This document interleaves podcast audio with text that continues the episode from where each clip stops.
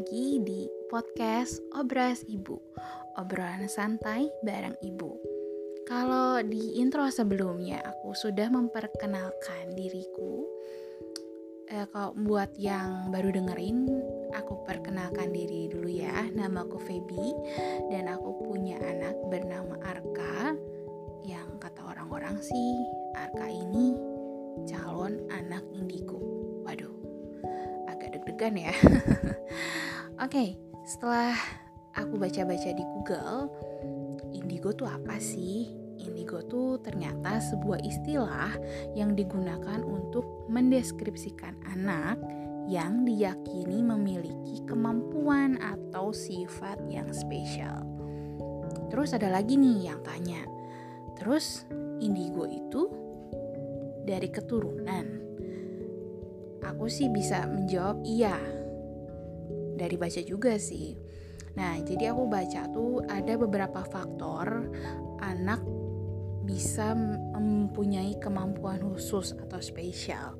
Nah, di antaranya tuh ada faktor salah satunya faktor keturunan, terus bawaan dari lahir, terus apalagi memori yang memori anak yang kuat dan memang sudah digariskan ya oleh Allah dikaruniakan ya kemampuan khusus tersebut gitu.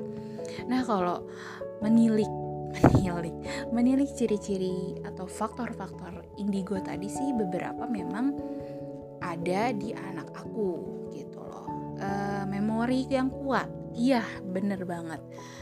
Arka ini terbilang mempunyai memori yang kuat banget.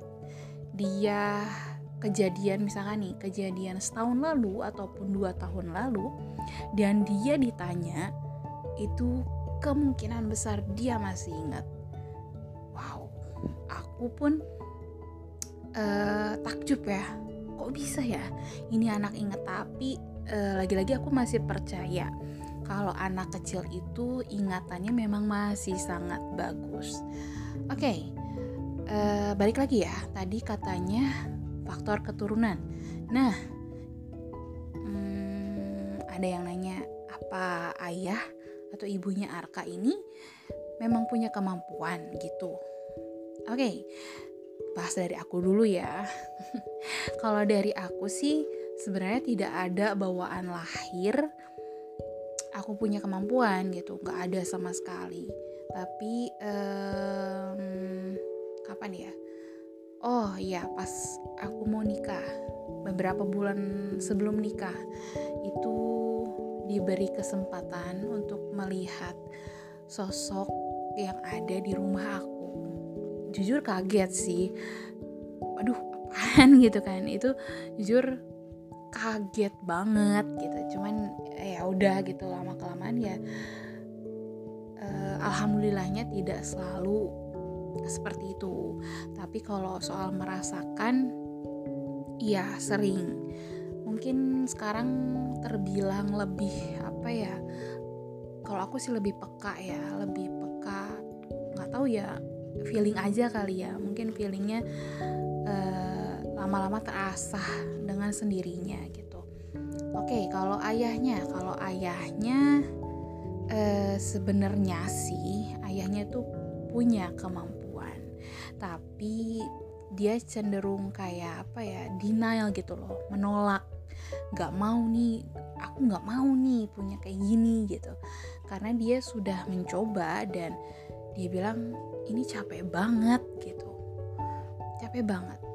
Ya akhirnya uh, seiring perjalanan waktu gitu dia ngedenial itu. Ya sekarang sih kayak ya biasa aja gitu. Cuman sesekali lah dia bisa merasakan juga. Dia punya feeling juga yang kuat sama kayak aku. Nah terus kalau aku tuh mungkin aku cerita sedikit ya. E, karena aku sebelumnya tidak punya kemampuan itu dan tiba-tiba e, diperlihatkan seperti itu dan kaget. Lebih tajam lagi pas aku udah nikah udah nikah dan aku tinggal di Semarang itu sering banget merasakan hal-hal seperti itu. Dan apa ya aneh sih jujur aneh. Ini apa sih? Ini benar nggak sih? Gitu kan. Kadang sering banget nggak sering sih beberapa kali lah. Ketika dia lagi di jalan tuh ada yang mau nyebrang gitu. Aku tiba-tiba kayak eh diem diem diem berhenti berhenti berhenti gitu kan ya otomatis ngerem gitu ada apa? gitu.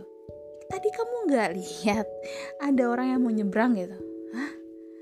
Kamu kenapa sih? gitu kayak kayak gitulah. Itu uh, kekagetan aku di awal-awal seperti itu. Cuman kalau sekarang alhamdulillahnya mungkin Allah sayangnya sama aku. Jadi eh, nggak uh, sering diperlihatkan seperti itu.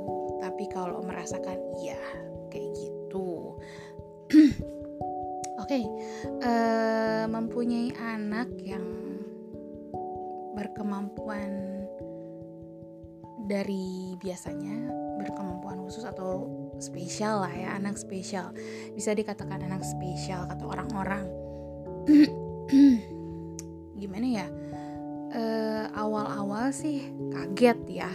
Kaget eh kok gini ya? Gitu kan. Uh, sempat denial sih kayak oh ya udahlah anak masih anak kecil kan.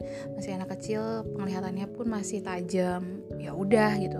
Tapi seiring perkembangan usianya kok kayak gini? Semakin aduh gini ya gitu kan. Di rumah pun uh, awal-awal sih aku kaget gitu kayak ibu di situ ada ini di situ ada itu. Gimana? Aku takut kayak gitu tapi seiring pertambahan usianya dan mungkin dia udah mengenal mengenal dalam artian bentuknya oh iya seperti ini gitu. Oh iya kalau yang di rumah ya kayak gini gitu kan. Jadi ya sudah gitu. Dia sekarang lebih bisa uh, mengendalikan dirinya gitu. Untuk tidak takut untuk oh ya udah chill aja men gitu.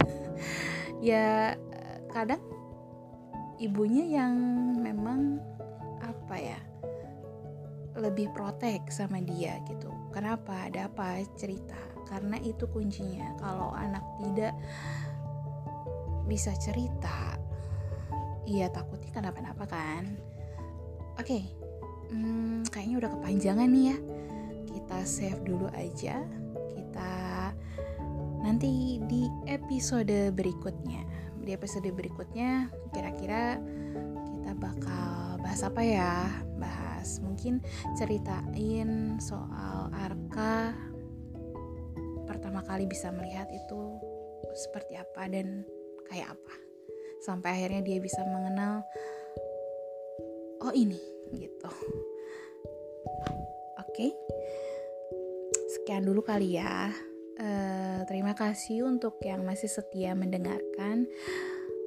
Semoga semoga podcast ini bisa membawa kebaikan bisa membawa manfaat untuk siapa aja yang dengerin.